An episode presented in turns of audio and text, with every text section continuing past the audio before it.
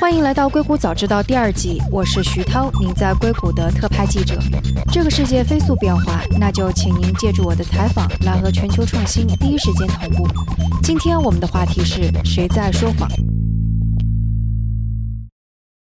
我们平时更新其实都是在周五的中午，今天的更新不算是一个正常更新，但因为在国庆假期期间有个新闻，我觉得还是蛮重要的。在北京时间周五凌晨的时候，彭博商业周刊是出了一篇蛮重磅的报道，说中国是通过芯片上植入硬件的方式来窃取美国的情报，而且这个报道是说亚马逊、苹果之前发现了这个状况，但是却没有采取行动，这是一个非常大的指控。但很快亚马逊跟苹果，嗯，在几个小时之内就给出了非常详细也非常强烈的反对，说这篇报道不实。一些工程师也指出了当中的一些技术上的问题。其实这个事件还蛮扑朔迷。里的，因为到现在几方的说法都还非常的矛盾，啊，所以今天我们是请到了 Pin West 的记者杜成。这个事情出来之后，他也一直在关注，啊，我们今天就和杜成一起来讨论这个事件。Hello，杜成。Hello，大家好。嗯，所以我我我们要不要先详细说一下这个《彭博商业周刊》这篇报道具体是说了什么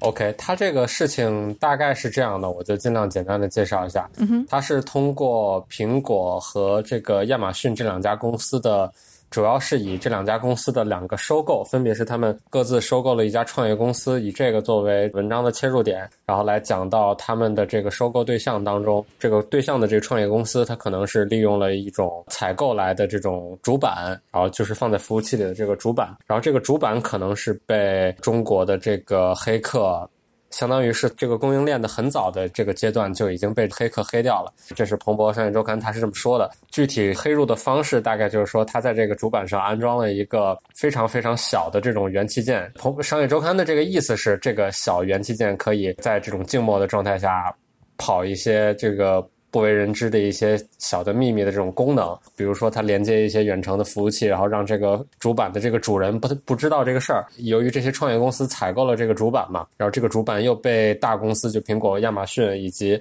好像这文章里说有几十个，好像是有三十家公司吧。对，甚至还有说 CIA 啊之类的美国政府。对对对。这个主板公司的生产的这个主板，它可能是进入了美国海军，包括进入美国中央情报局之类这种事情。说现在是这个中国黑客可能已经渗透到了这个美国的科技行业的这个顶尖的这几个公司，以及包括可能美国的政府。对，大概是这么一个事儿。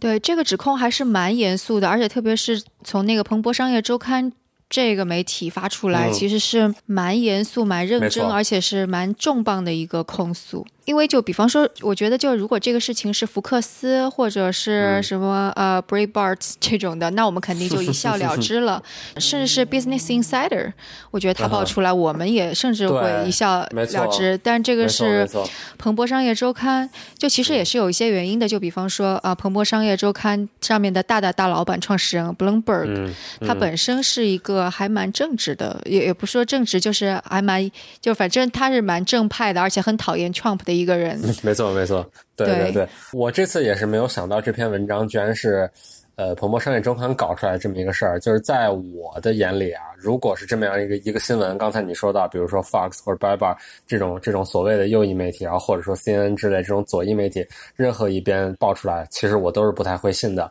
然后这说的是呃这个严肃媒体，如果说你刚说什么 Business Insider 这种这种网络媒体，呃所谓的科技媒体来讲，我。我也是不太容易相信的，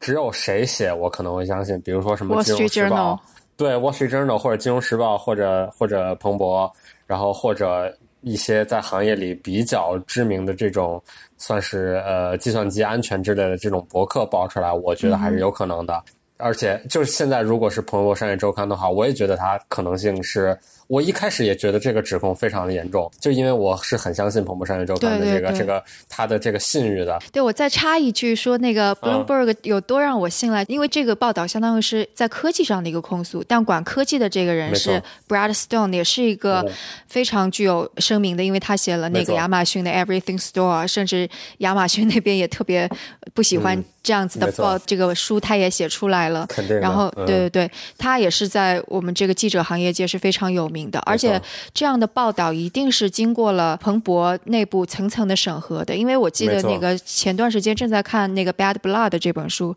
是说《华尔街日报》的特稿怎么把独角兽公司那个血液检测公司 Theranos。的这个报道写出来，他针对一家独角兽公司，他都是会非常慎重的说，反复去检查你这个证据是否足够，你是除了那个第二手、第三手的信源之外，你有没有第一手的信源？甚至他说匿名还不行，一定要有人愿意那个真实具名的出来。在我心目当中。Bloomberg 跟 Wall Street Journal 是同等的重量，所以我不能相信说这样一篇文章 没有经过这种层层的审核就出来，我是不相信的。我我我相信他是，我也认为他应该是通过了这个比较复杂，然后也比较严格的这种。不会出岔子的这么样一个编辑审核的这个过程，然后包括我之前在这个推特上也是看到有那种专业的技术媒体，就是说说彭博商业周刊是一个两千名记者组成的一个非常专业、非常强力的这么样的一个记者团队，然后他可能有。好几层编辑来对这个东西把关，对，包括你刚才说到的这个要有这个信源交进行这种交叉验证。我觉得他们应该这篇稿子至少是经过了刚才所说的这样的一些过程才能出来的。但是为什么这个这样的这个稿子出来，还是让包括我在内，然后包括很多这种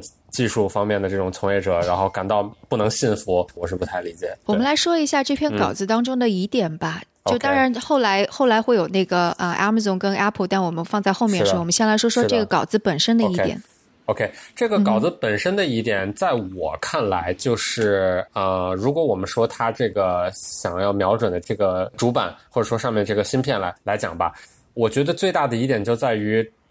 我倾向于认为，他们的记者或者说他们的编辑可能呃选择性的夸大了这个芯片。它所具有的能力，包括他在这个文章里说，他呃专门提到了这个芯片的这个功能。他说，这个芯片里边内置了内存，然后它有网络连通能力，就是这个 networking capability 联网，然后以及它还有足够的计算能力来执行一次攻击。它的这个原话是这样说的。我我希望我的这个翻译是没有错的啊，但是我觉得他的这个表述是在我。对于这块芯片这个有限的了解来看，我觉得他是夸大了这个芯片的能力。这个在呃我们在淘宝上或者阿里巴巴上就可以搜到，就是它是一个二点四 G 赫兹的这个蓝牙天线滤波器，这个叫叫应该叫八轮信号滤波器，大概是这么一个东西。我是一文科生啊，我就尽量简单的去描述，它是一个调节天线频率、调节这个信号强度，或者说调节这个电电路的这个电流或者说电压之类的这么样一个东西。基本上是一个电阻，然后天线之类的这么样一个东西的融合体，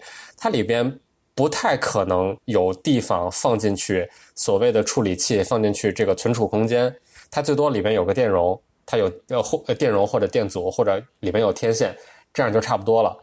如果有这么小的一颗芯片，然后还能够对这个这个像《彭博商业周刊》这个文章所说的这样去发起一次。强大的这种黑客攻击，如果有这样的真有这样的东西存在的话，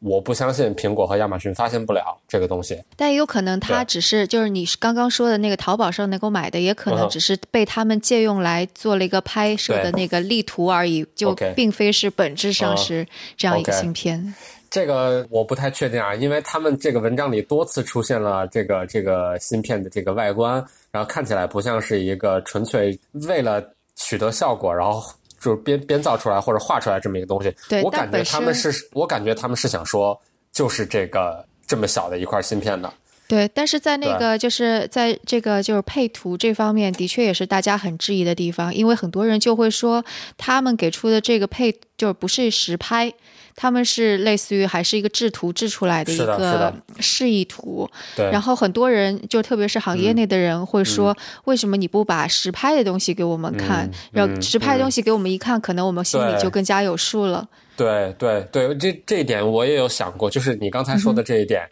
在我看来是他们在这篇文章里边。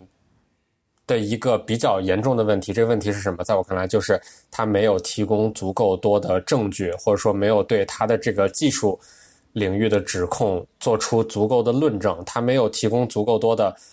公开信源，他也没有提供多足够多的这种公开的这种这种技术上的这种证据，能够让我去信服确实有这么有这么强大能力的这么一块小芯片存在。它的证据论证是非常薄弱的，它的叙述特别的强，反而。对你刚刚有提到一个说他的信源也不是很充足，那他几乎主要的信源有多少个信源来着？是？之前写稿子的时候，记得他是说有十七个独立的信源，然后从我对这个文章的理解来看，这个十七个信源当中，可能有那么三五个不，可能不到三五个是来自这些公司的。然后说，我记得是两个来自于亚马逊，两个来自于苹果。OK OK，他反正他，我记得他说了有几个 Apple Insider，有几个亚马逊员工、前员工或者现员工。言外之意，其他人都是研究或者说调查过这个这个黑客攻击事件的这个政府官员，比如说 FBI 或者 CIA 之类的这些，他有说有现官员有前官员，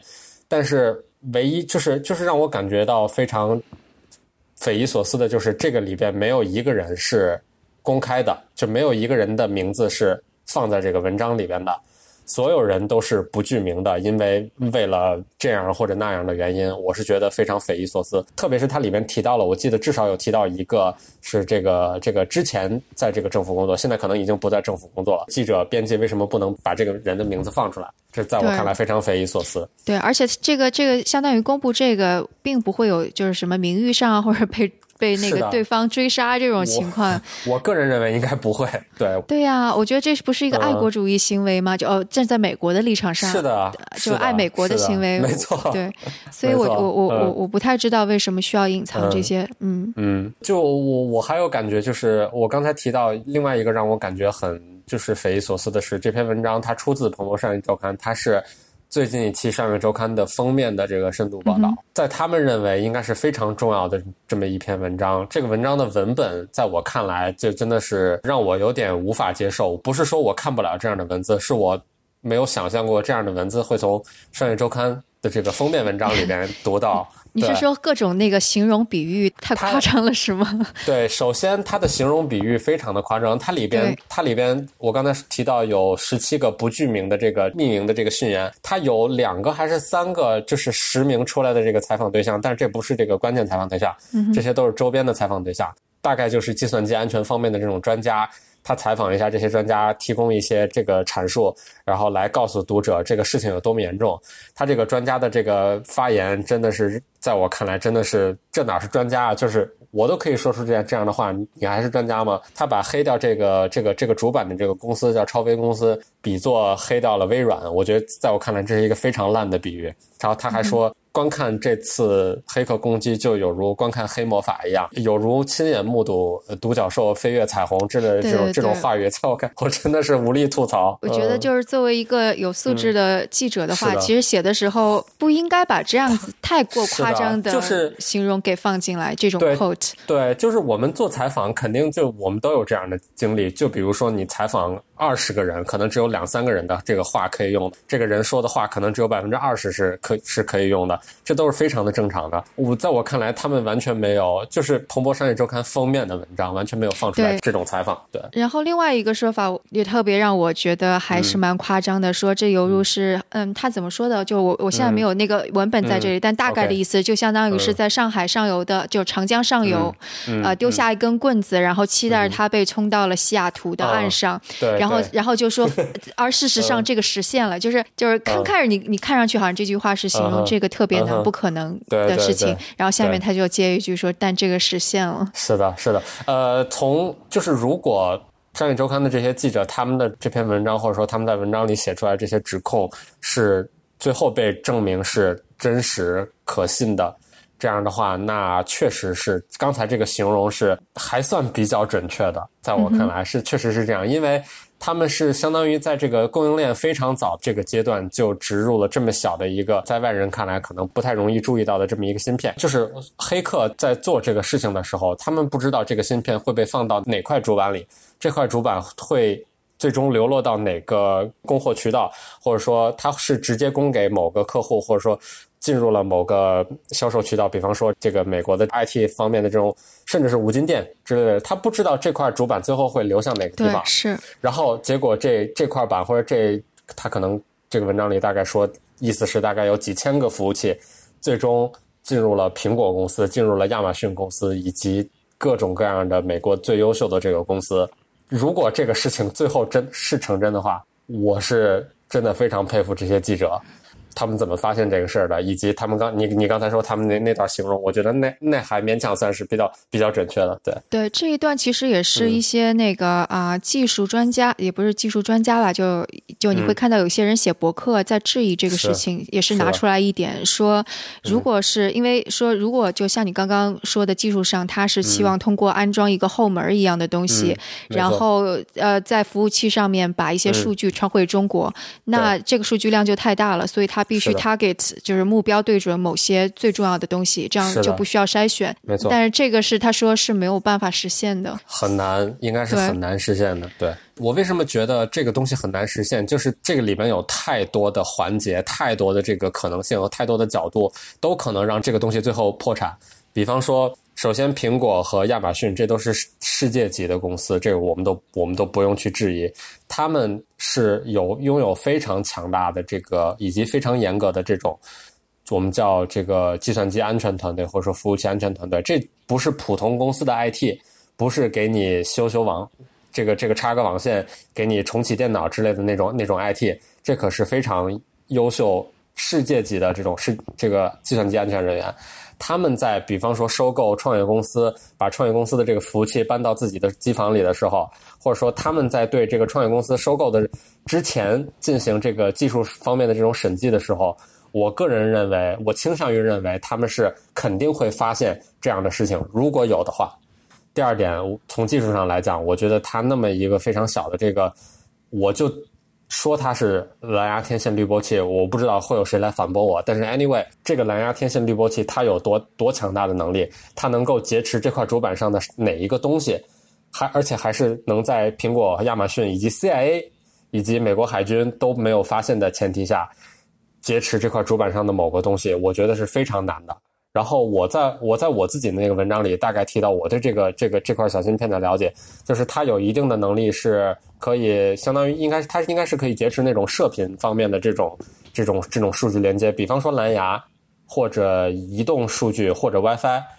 但是这个参考这个呃应该没有移动数据，移动数据的频段不对，它应该是可以劫持蓝牙和 WiFi，因为它们差不多都是在。两点四、两点四五或者五 G 赫兹之类的，这个大概是这个这个频段之内，它是有能力劫持那个东西的。但是它能劫持这个蓝牙或者 WiFi 连接，能在里边加入或者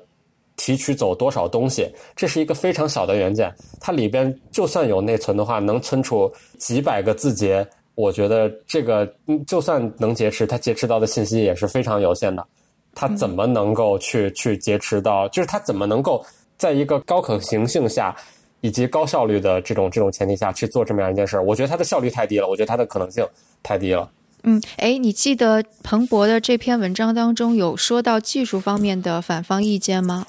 应该是没有吧，他们基本没没有人去去反驳他。对，所以我觉得这一点也是很有意思的，因为这个事情发生了之后，我的第一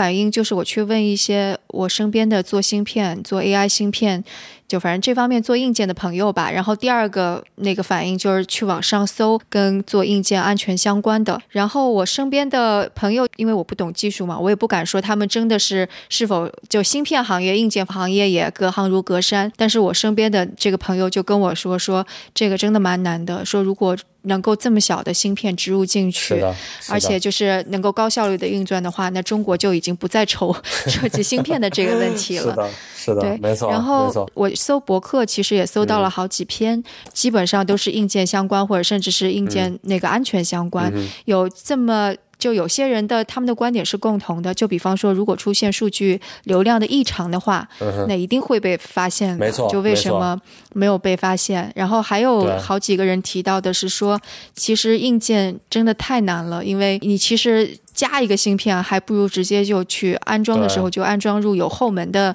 这种原元件，而不是直接加一个芯片进去。但比这个更加容易的是，你直接用软件就行了，你为什么要用硬件？所以就是 我。看下来，我觉得就这些分析还是蛮有道理的。虽然我也不知道这些写博客的人究竟是谁，他们有的是声称自己是在硬件安全领域已经研究了好几年的，然后有的是声称他们正在做芯片。所以我觉得，就是既然然我这样子稍微问一下身边的朋友，或者我搜一下都能够搜出这些的话，为什么彭博没有把这些东西放进去？但他们同时又把苹果啊或者亚马逊的这个反对意见放上去了。就是你刚才提到的这些，就是技术安全方面的这些专家，就是他们的这些表述，在我看来都是逻辑上是正确的。就是说，他们逻辑都是正确的，但是他们不能做到一点，就是说完全反驳彭博这篇文章，因为他们没有足够的这个技术上的这种怎么讲，就是足够明确的这么样一个陈述来告诉你，我告诉你这个芯片它就是做不到这个事情。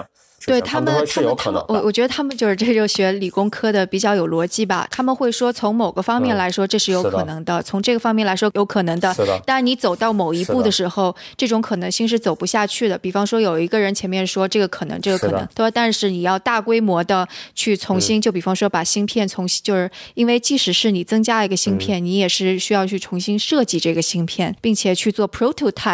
做完 prototype 之外，你还要找到一个关键的人，怎么在。制造的过程当中把它加进去，这这个在我看来就是我这样吧，我我也给一个特别不恰当的比喻，就是我刚才突然想到了，基本上就是你在地球上发了一个火星车上到火星上去，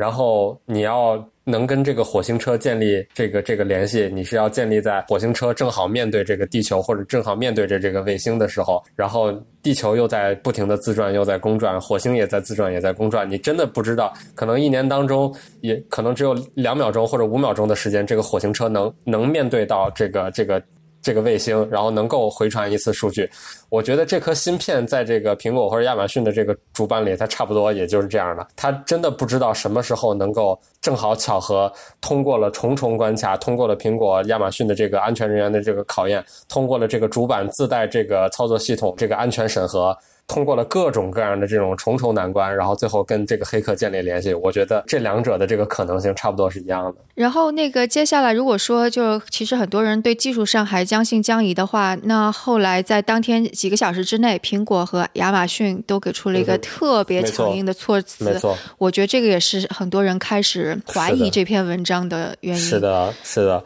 这个苹果和亚马逊亚呃亚马逊我就不说了，苹果是一个。这个在大家印象里，就是出了名的回复任何问题都很慢，出了任何问题一一开始都不回应，一般一个星期甚至半个月内都不可能回应，只有等这个事情，包括当时天线门的事儿，对，没错，只有等这个事情闹大的时候。然后才会乔布斯站出来说：“是你自己用的有问题，是你自己这个握持手机的方式有问题。”一般都会把这个问题推到用户的身上。比方说之前那个电池老老化的那个那个事件，不知道过了多久，可能至少得有过了一个多星期吧。然后最后他们才才出了一个一个声明，告诉你。我这个这个就是我的功能，这不是 bug，这是功能。苹果是一家这样的公司，它是一个在这个回复媒体质询、回复公众意见的这个事情上非常负面、非常消极、非常被动的这么一个一个公司。对，而且能怎么模糊说就怎么模糊说。没错，这次真的是让我大开眼界。他一回复的超级快，二回复的超级直接，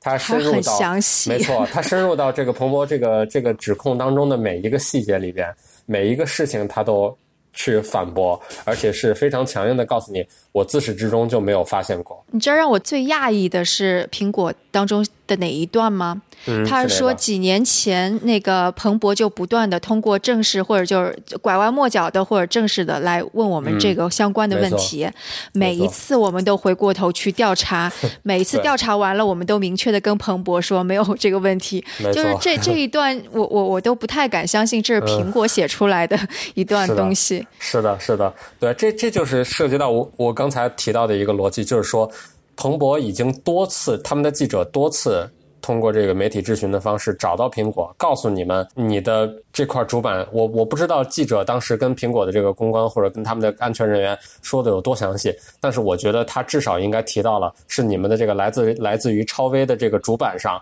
出现了这样的问题。我觉得你如果这样多次去找苹果的话，苹果不可能说我每一次都对我的这个主板进行非常详细的这种查验，还查不出问题，这个可能性是非常非常之低的。对，而且就是还挺有意思的，就是呃，虽然彭博会三番两次说政府机构已经在调查 Amazon 跟苹果了，但是这两家公司都非常明确的说没有接触过任何这方面的人。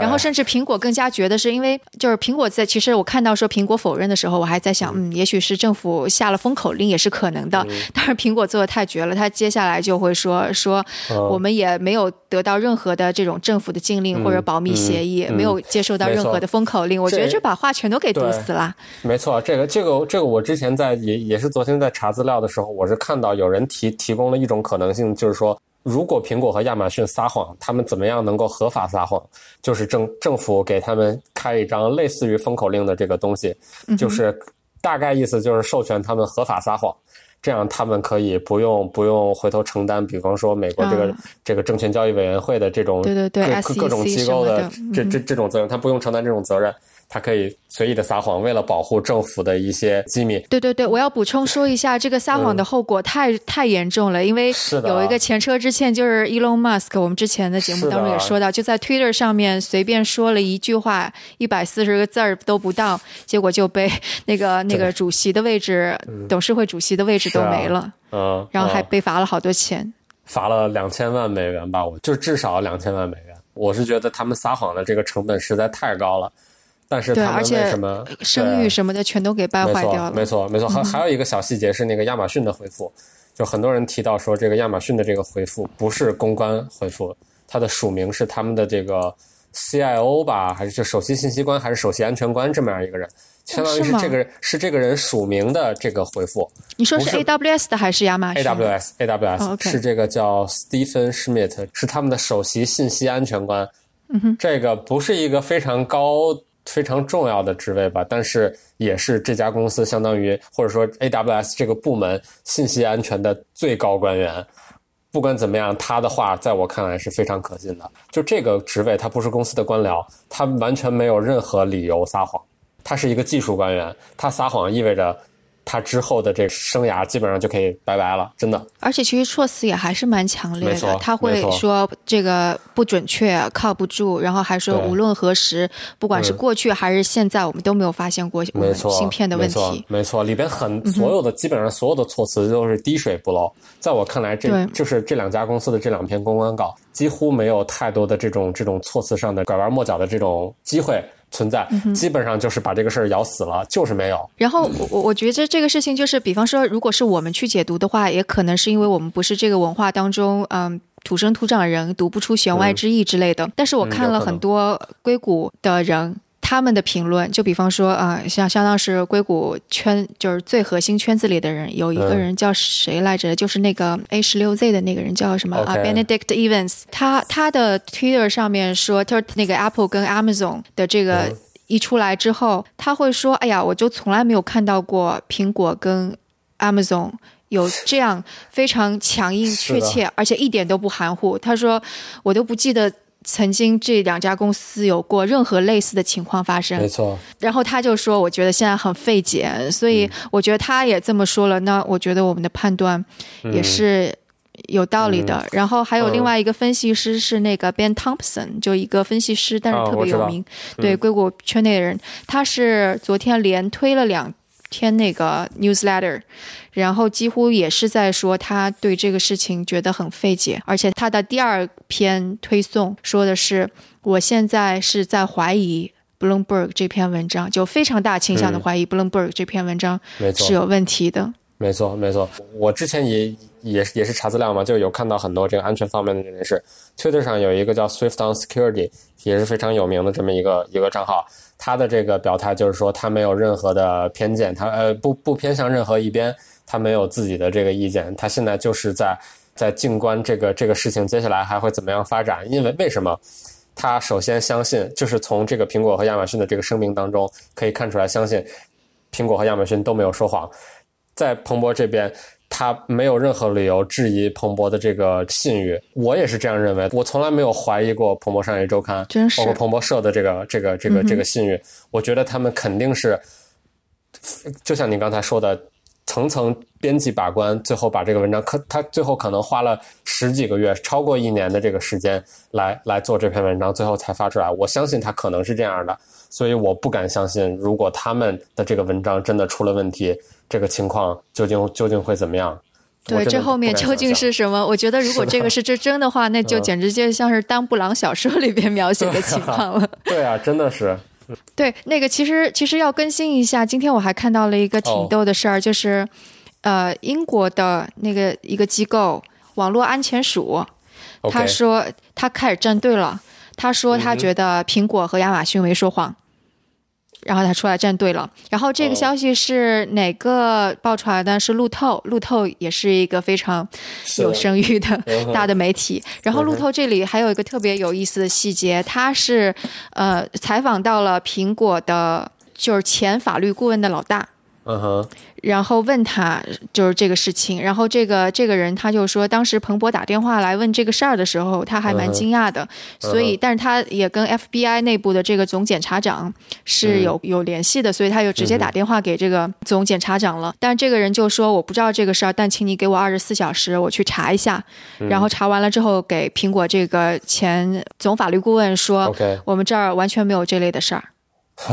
对，这也是为什么苹果在他们的声明里说，他们自己包括他们在这个政府单位里边的这个联系人都对此事不知情，完全不知道有这么一个事儿。好，那那那今天就先聊到这里，非常感谢杜成。好，感谢。那这期节目做完之后，又有一个消息出来，美国国土安全局也发声了，他们是说目前没有理由质疑苹果和亚马逊的这个声明。美国国土安全局是这么说的。就像我们在英国的伙伴国家网络安全中心一样，在现在这个阶段，我们没有理由去质疑彭博报道中所提到的公司做出的否认。那我们也会持续关注这个事情。如果大家有什么想法或者评论，那请给我们留言，或者在读者群中进行讨论。加入读者群的方法是添加克星电台的微信号，由克星电台小助手拉您入群。微信号是克星电台的拼音全拼 K E X I N D I A N T A I。如果觉得节目对您有启发，也请转发给您一两位朋友们，让他们也听到这档节目。或者在您所使用的音频平台上给我们点赞打星，这样都能够帮助更多的用户收听到我们。那我们下次节目再见。